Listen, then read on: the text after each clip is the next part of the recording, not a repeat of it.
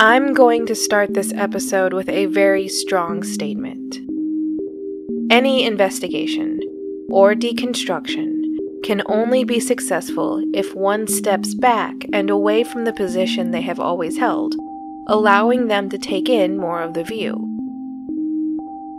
Now, I know that might be a bit of a heavy declaration, or at least it might be too heavy and too strong to make without a citation or strong substantiation, but it's a belief I've come to hold rather passionately. Experience is a pretty stern teacher, you could say, I actually wanted to say something that was going to require censorship right there, but that also didn't seem all that fair to say. It was just a little too strong. But look, if I hadn't stepped back and taken in more of the view back when I was in college, a view that now included the spot I had been standing in, my life wouldn't be anything like it is today. And this podcast, anything I have made or anything I could soon or will make, also would never have happened. And maybe you don't care about that, but personally, I definitely would have been worse off had I gone down that route, and not the one I did. And maybe that statement makes some logical sense too. You know the view in front of you, the view from the spot you are currently standing in and perhaps have always stood. And if it has given you anything, you likely don't have any more you could get from it. Whereas you also don't really have anything to lose. After all, everything you had is still in front of you, but there's also more of it, including reminders of the way you fit in within the larger universe. And hint, you're not at the center of it. I promise this is all relevant for podcasting in its defense, but if you're anything like me, or if your viewpoint was anything like mine, you're going to need to take a step back. I probably should watch my word choice on something like that because it seems a bit dramatic to phrase it that way, but I think it's a good reflection of where my headspace was as I was doing the research for this episode. Because, yeah, if I took what seemed as obvious for granted, we'd be having a very different episode. A worse one. Not that this one is particularly great, but you know. Basically, I think it's important to go more into the history of podcasting and how it came to be, in part because when you think about it, it seems like podcasting was set up to be the creature that it currently is, particularly when you compare it to other, quote, new media type products. I'm talking specifically about YouTube. Both landscapes could be considered Wild West type environments. Or they were. YouTube has diverged from that dramatically, but the still very independent and unchecked nature of podcasts can, in many ways, feel inevitable. For content creators in this particular medium, this can then be a two edged sword. For one, we might be immune from some of the perils video producers on YouTube face, but we also face a very different set of drawbacks. But that's all a topic for a different time. For now, I want to take an episode to lay out the beginning moment, because without fully understanding it, we might not know exactly where we are now, never mind where we may end up. Hi, it's M. Welcome to episode 49.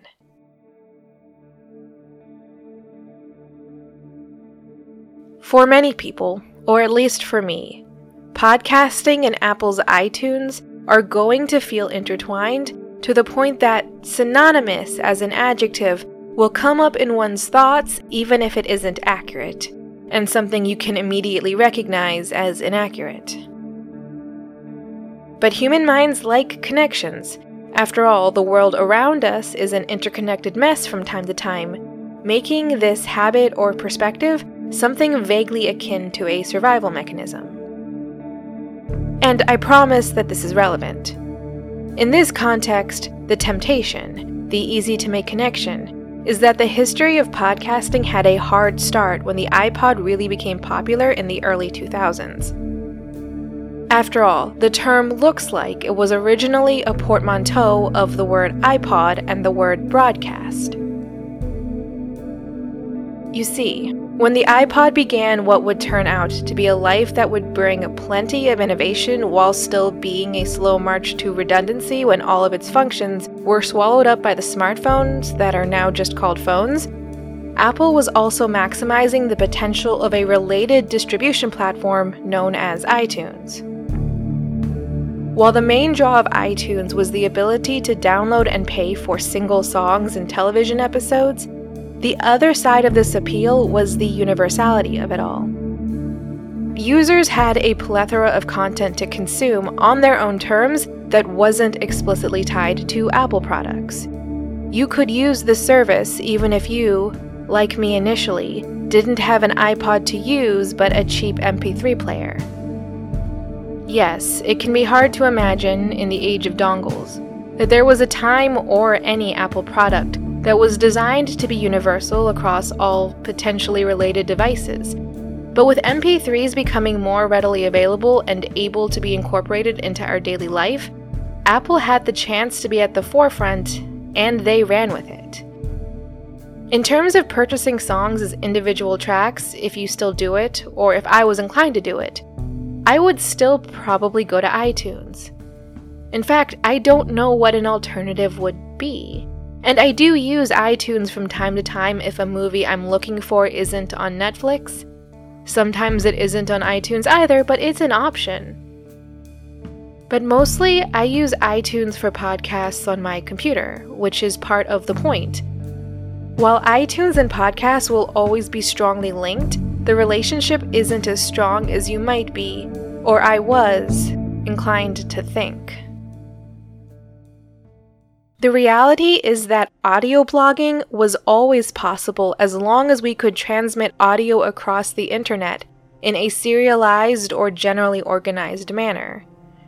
And we did, for quite a while before the modern podcast came to be. In terms of the actual birth of the thing that is the podcast, Source 1 in the notes is an LA Times article that better captures the full spirit of that creation.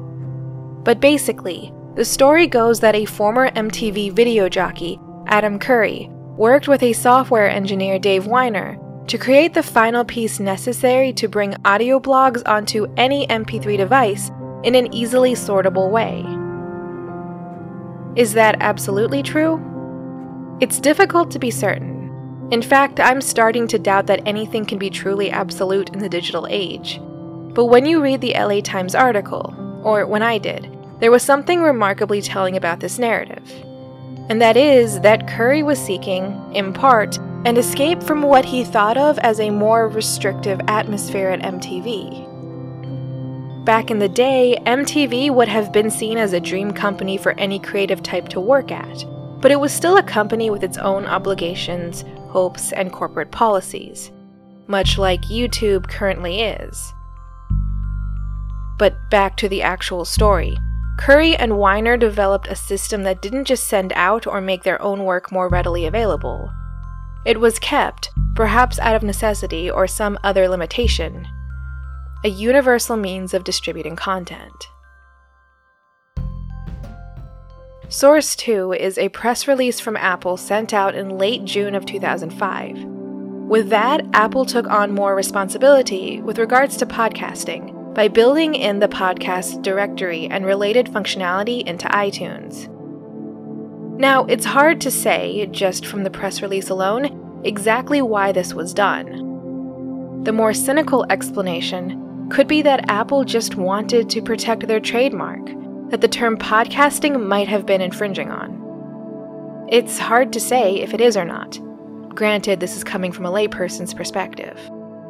You can make the argument, like I did earlier, that the word podcast is a portmanteau including the word iPod. But given that part of the technology that makes podcasting possible is the ability to encapsulate an audio blog entry into a confined, digitally sealed up space, or pod, of some kind, it's not a foolproof argument. Consequently, planting a flag into the proverbial ground while they had the advantage might have made more sense than a simple legal defense. But I think it might go beyond that. As in, there might have been another benefit tossed around in that meeting when this direction was initially proposed. This is where the actual setup of the iTunes podcast directory, now Apple Podcasts, comes into play. If you don't make your own show, you probably haven't needed to think about this. And if you're also a fan of any YouTube creator, you might have a very different set of expectations that reflect the relationship YouTube has with its content. In reality, unlike YouTube, you don't upload your podcast or any episode to iTunes or Apple Podcasts directly. In the beginning, you submit your RSS feed for consideration through a Apple podcasting portal. And by consideration, I get the feeling they glance at your show's premise to make sure it isn't too heinous but focus more on making sure your feed is compatible with the larger system and that it's not going to break down their computer system, a listener's computer system, or even your own. It's a simple review for a simple relationship, and this setup keeps the operating costs of the podcast directory relatively minimal compared to something like YouTube that has to maintain a more intense infrastructure to support all the requirements of digital video storage and sharing on an inconceivably massive scale. In fact, given that the directory infrastructure already existed in some form, and that some of the resources came from outside developers, potentially lowering the cost further, the podcast directory didn't need to generate much revenue to cover its expenses. It's this obligation that sends YouTube into the many tailspins it has experienced.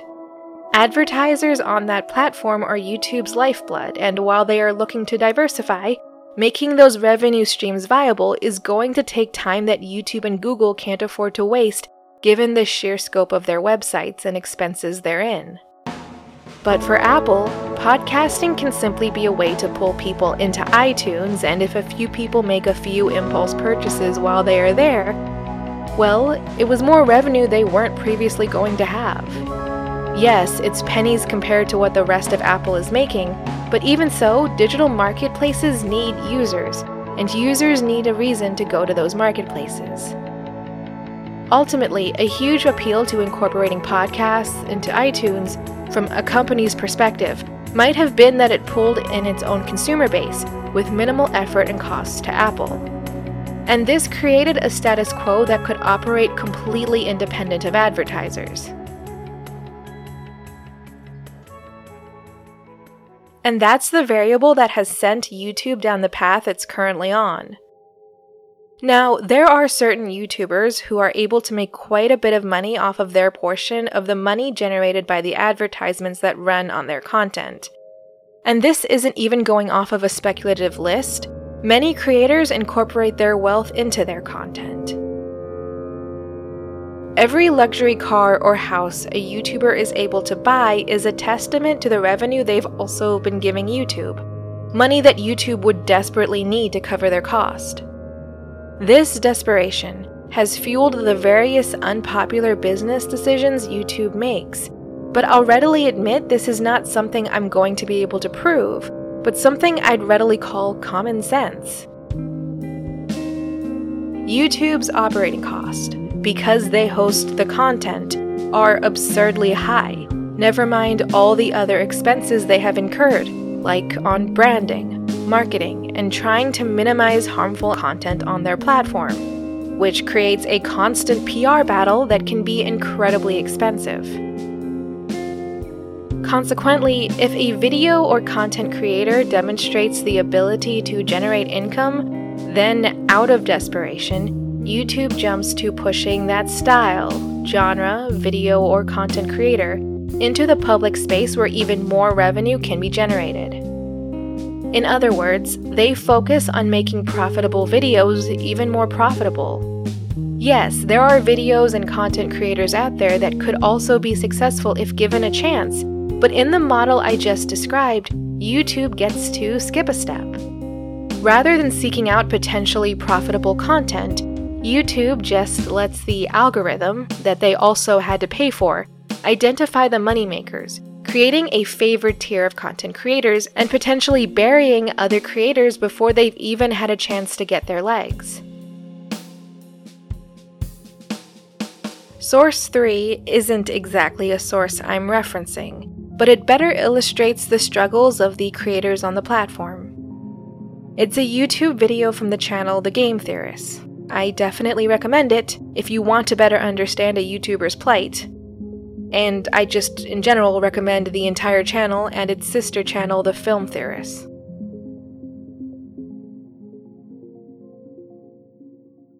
This is where the comparison falls apart. I fully recognize that.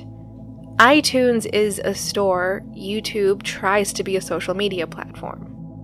But in terms of content we can then consume, I still think it's a fair comparison, particularly if you want to make money off of podcasting like some people do YouTube.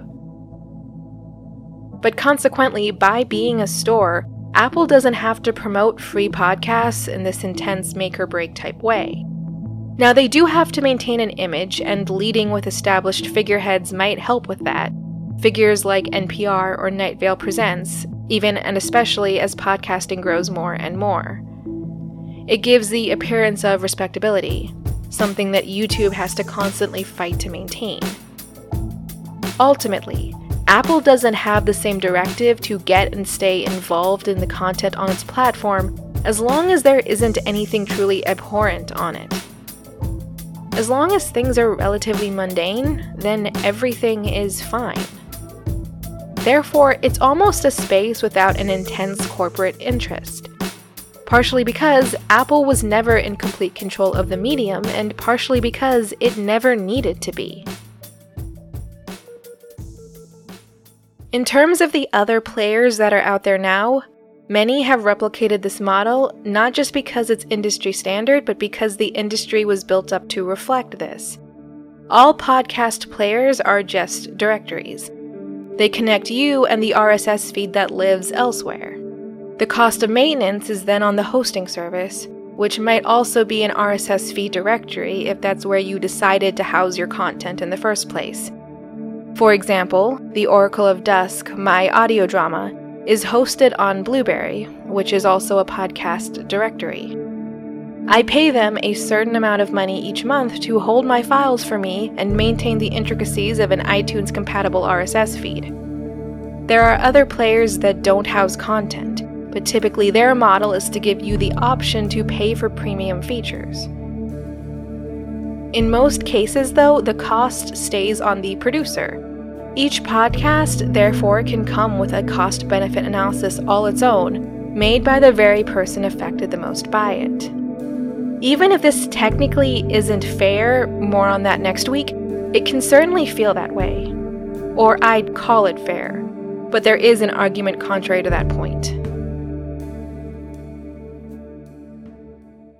Ultimately, I think all of this sets up for a situation wherein a potential creator faces a minimal to no barrier of entry to the medium of their choice. It's a phrase I use when I talk about podcasting that I genuinely think is fitting, but at the same time, it doesn't always land right with the person I say it to. I've come to think that it's a matter of perspective. It depends on what aspect of the creative process you think is more important, particularly in an age defined by the creation and recreation of new works.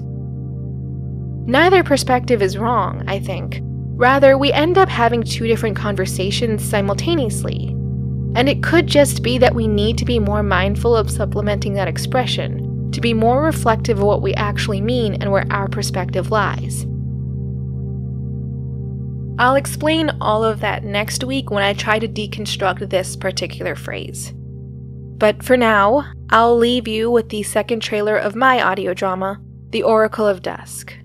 Maybe it's something that you, as a person who is interested in podcasts would be interested in yourself.